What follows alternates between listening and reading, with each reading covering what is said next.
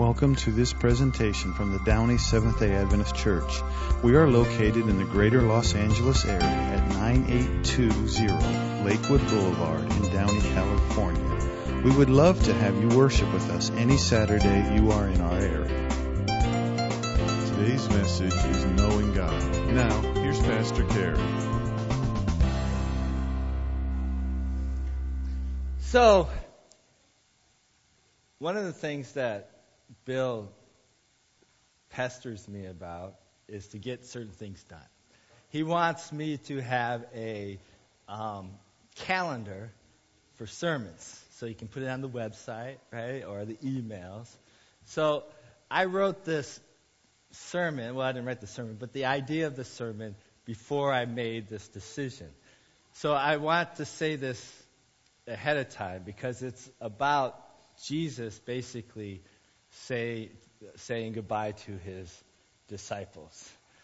And I do not have a Jesus complex. I hope not. So this isn't me saying goodbye to you guys, but it's it's it was interesting that this came today. Um, the title of the sermon is Knowing God. But let us pray. Father, Lord, thank you so much for this opportunity to be together and to know that we are here also with the belief of eternity. Um, that there is no true goodbyes, but see you later. And Father, we just pray that you um, guide us as we hear this sermon, this, these words, Lord, that you, you impress us, you touch our hearts, and, and to, to help us understand. Um, just again, may your Holy Spirit lead us. We pray all these things in Jesus' name. Amen. So, Jesus is kind of his time. He's in chapter 15. He starts leading into, um, um, you know, saying that he's going to go away. But here, Thomas said to him in John 14, says, said to him, Lord, we don't know where you are going. As, so we can't know or so how can we know the way Jesus answered? I am the way, the truth, the life. No one comes to the Father except through me. If you really know me, you will know my Father as well. From now on, you do know you do know him. You have seen him, um, and have seen him. Jesus is um, is with Thomas right now. Thomas is a doubter in this situation. Um, and it's interesting through this whole time, Jesus being with his disciples for, for three years, they still didn't really understand what Jesus was about, who he really was. And the title of our sermon today is Knowing God. And it's interesting to, to think about that. It makes me question do you, or do I, know who God is? Truly know God. Of course, we believe God is the creator of the universe, the Almighty, the Alpha, the Omega. He's beyond comprehension, full comprehension that our little brains could, could understand. But it's interesting here that here's this time where the disciples, Thomas in this case, is, is questioning and, and, and wondering um, and, and doubting uh, this, what Jesus is doing. And Jesus' response is, if you, if you know me, you know my Father. You know God. Um, then in John 14, 8 through 9 says, Philip said, Lord, show us the Father, and that will be enough for us. Again, didn't you just hear me? That's what I, what I would have said, right? McFly, didn't you just hear me? Right? Right? Philip said, just show us the Father, and that will be enough. And Jesus says, Don't you know me? Philip, even after I have been among you such a long time, anyone who has seen me has seen the Father. How can you say, Show us the Father? Knowing God. You know, the disciples, just like most Jewish boys, when I, when I um, was a young boy, I wanted to be a baseball player, a basketball player, or a football player. But most Hebrew boys would want to be part of the Sanhedrin or the Pharisees. They, they were learners of the Word. They wanted to, to, to have that opportunity to have that status to be religious teachers. So they spent their life studying Scripture. Then they had Jesus for three years. And through that whole time, they're still wondering, who is God? Makes an interesting point. Like the Bible. The Bible, we claim, say, the Word of God. We will know God by reading the Bible. I'm not saying that isn't true, but the Bible is like an instruction manual to God. It's like here, I go to Legoland and I go and I buy my kids this $5,000 10 million piece Lego set. That's how much they cost these days, you know. Right? Right? And I and I'm like, hey, Grant, hey son, here's this 10,000 piece Lego set. And he looks up at me, all happy because he knows I'm going to be doing all the work and it's going to take me three days to do it. So he's pretty excited about that. So, and then like, okay, great. Let's open it up. And he opens it up. And he sees all these bags of pieces of Legos. So many. And then he, we get the instruction manual. And I, okay, Grant, hold on to the instruction manual. You got it? He starts looking at the pictures. He gets excited. And then I take the box and I take it to the trash can and I just throw the rest away. That's often what we do sometimes.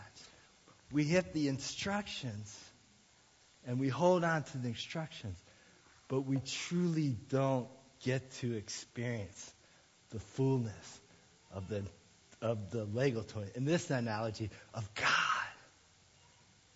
Right? Knowing God. Do we truly know Him? And how do we know Him? Jesus makes a, an interesting point here. Don't you believe that I am the fa- in the Father and that the Father is in me? Well, as we truly know Jesus, we know God. But then he then he makes this point. The words I say to you do not speak on my own authority. Rather, it is the Father living in me who is doing his work. And then he goes on and he says, Believe me when I say that I am in the Father and the Father is in me. Or, or, at the very least, Believe on the evidences of the works themselves. Knowing God. Jesus is saying, can't you see the Father by the things that I say to you? Don't you hear my words and recognize that I am not speaking by my own authority? If I am, if I am saying these things on my own authority, guess what? He was probably crazy. That's what we would say. I was telling that with my kids the other day. We were at um, this event, this place, and there was all these little kids running around. And I'm like, hey kids, imagine us, uh, me as an adult, acting like that little kid. Where they're running around, and go, ah, yeah, you're not, like, if I was a, an adult acting like this little kid, guess what? I would have that look that you have, Lourdes, at me. Who is this crazy guy up front, right? If Jesus was to say these things and not truly be who he is, guess what? He, he's not all there. I would never claim that. I, he is, you could see he is speaking based upon the authority of his Father. But not just by the words that he says, by what he does. He says, at least believe on the evidence of the works themselves. Knowing God. How do we know God? We have the Word of God, but remember that's the instructions manual to God. And then you have the, the life of Jesus and what he did, but also the evidence of the the incredible miracles that he made. But I'm not just leaving it to what Jesus did, but how God works in your life. Do you ever see it? Do you see God working in your life? I believe he is there all the time. And you must have circumstances and situations where you just think, there's no possible way this is going to come out to be a positive outcome. And you see God working in your life. We know God by His revelation to us, Him speaking to us, him leading us and guiding us and directing us. And as we follow Him, as He sees this, the manifestation of His work in our lives, that's how we know God. Some of us may not be able to see that. Some of us may not be able to see that. I was thinking about that the other day and sometimes we get stuck in our life circumstances. It's like we're in this, we have this wall, and we're just keep hitting it, hitting it. And we don't feel like we can get out of it. But in reality, just because of our perception, the way we look at things right now, the way we've been programmed to, the way we were taught, whatever, we just keep looking at this wall staring at it and keep bouncing and hitting it. When we just look over the wall and see God has so much more in store for us. Right? Be- this is where we are not, we're not allowing God to reveal himself to us and not allowing for us to, to, um, to let his miracles work in our lives.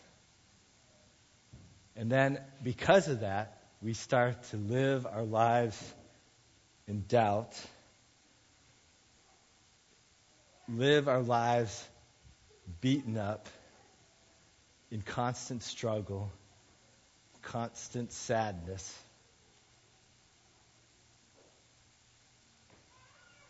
But if we realize, if we're able to look beyond our circumstances right now, if we're able to look beyond it, we will see the miracles that God is working in our lives. And we will know God because of it. Then he says, Very Truly, I tell you, whoever believes in me will do the works I have been doing, and they will be even greater things than these because I am going to the Father. Knowing God. How do we know God? We have His words. We have the Word of God. We have Jesus' life. We have Jesus' miracles. We have the miracles that are happening in our lives. And then how else do we know God? What does he say? Those who believe will do greater things than Jesus would do when he was on this earth. Think of the fruit of your experience with the Lord. What kind of impact are you having with the world around you? Is it a big exp- impact or is it a small impact? Is it a positive impact or is it a negative impact? Are you having a negative impact on the people's lives around you or are you are uplifting them and are they a better people because of you? Jesus is saying, you know God. You know him by his by, by my words, by the miracles that are happening, but also by the way you live your life. If you living your life in a way that is far bigger and greater than you ever thought you could imagine, and if you're changing people's lives, that's how you know God. And all of us, I don't care what your social status is. I don't care what your past experiences are. I don't care where, where you're coming from. We all could be used by God in mighty ways.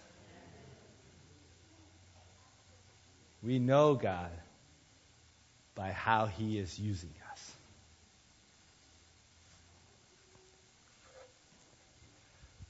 Knowing God. And it's interesting, like the Sanhedrins or like the disciples, they could spend all their life reading the Word of God. They can spend three years with their, their mentor, with, with Jesus, and still not know Him. I hope that resonates in all of us. You could have been raised Seventh day Adventist. You could have gone to adventurers and pathfinders and to church schools and still not know Him.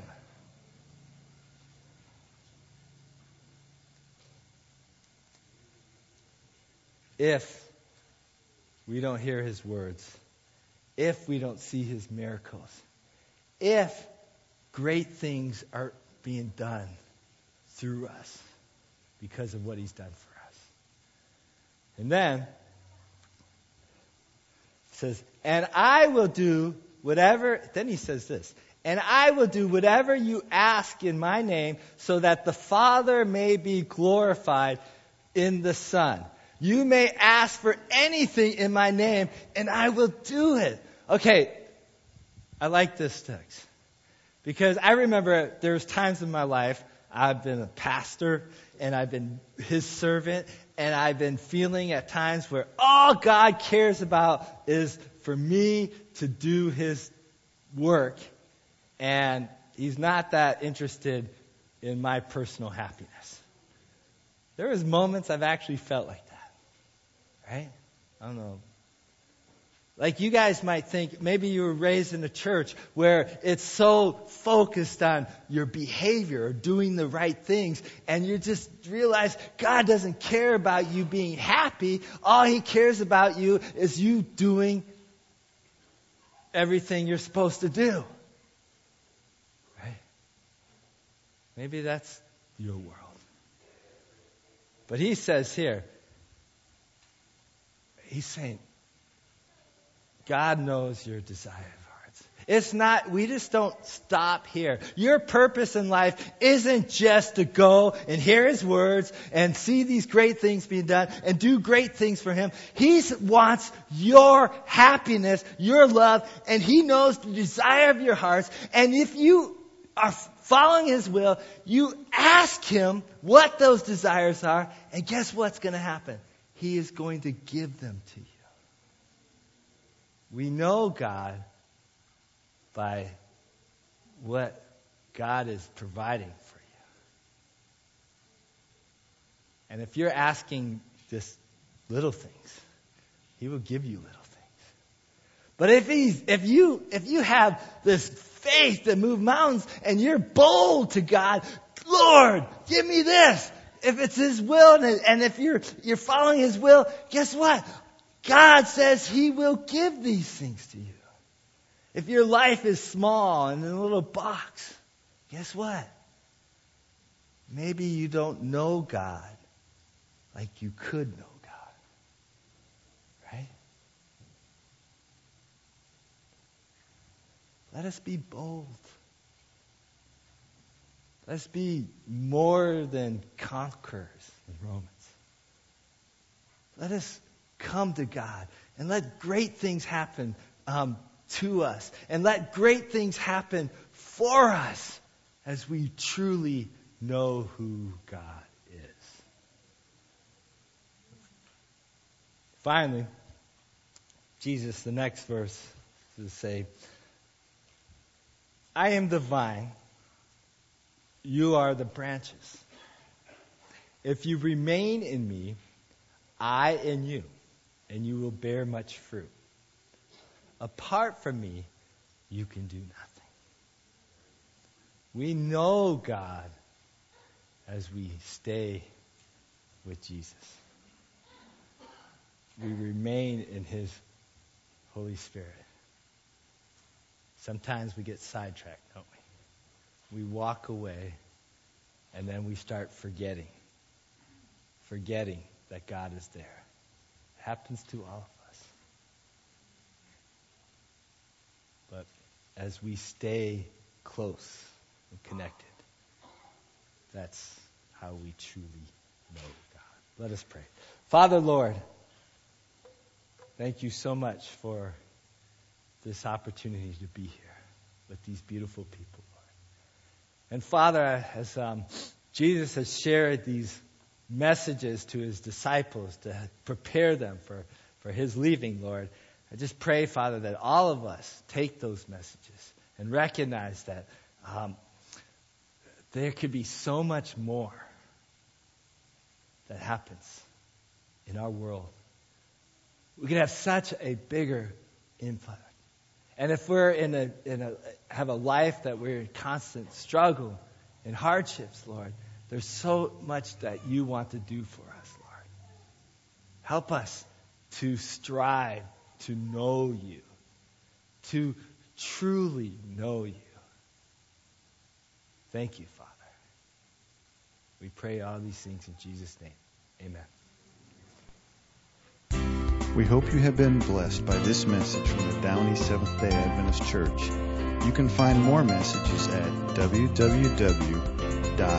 www.downeychurch.org. God bless.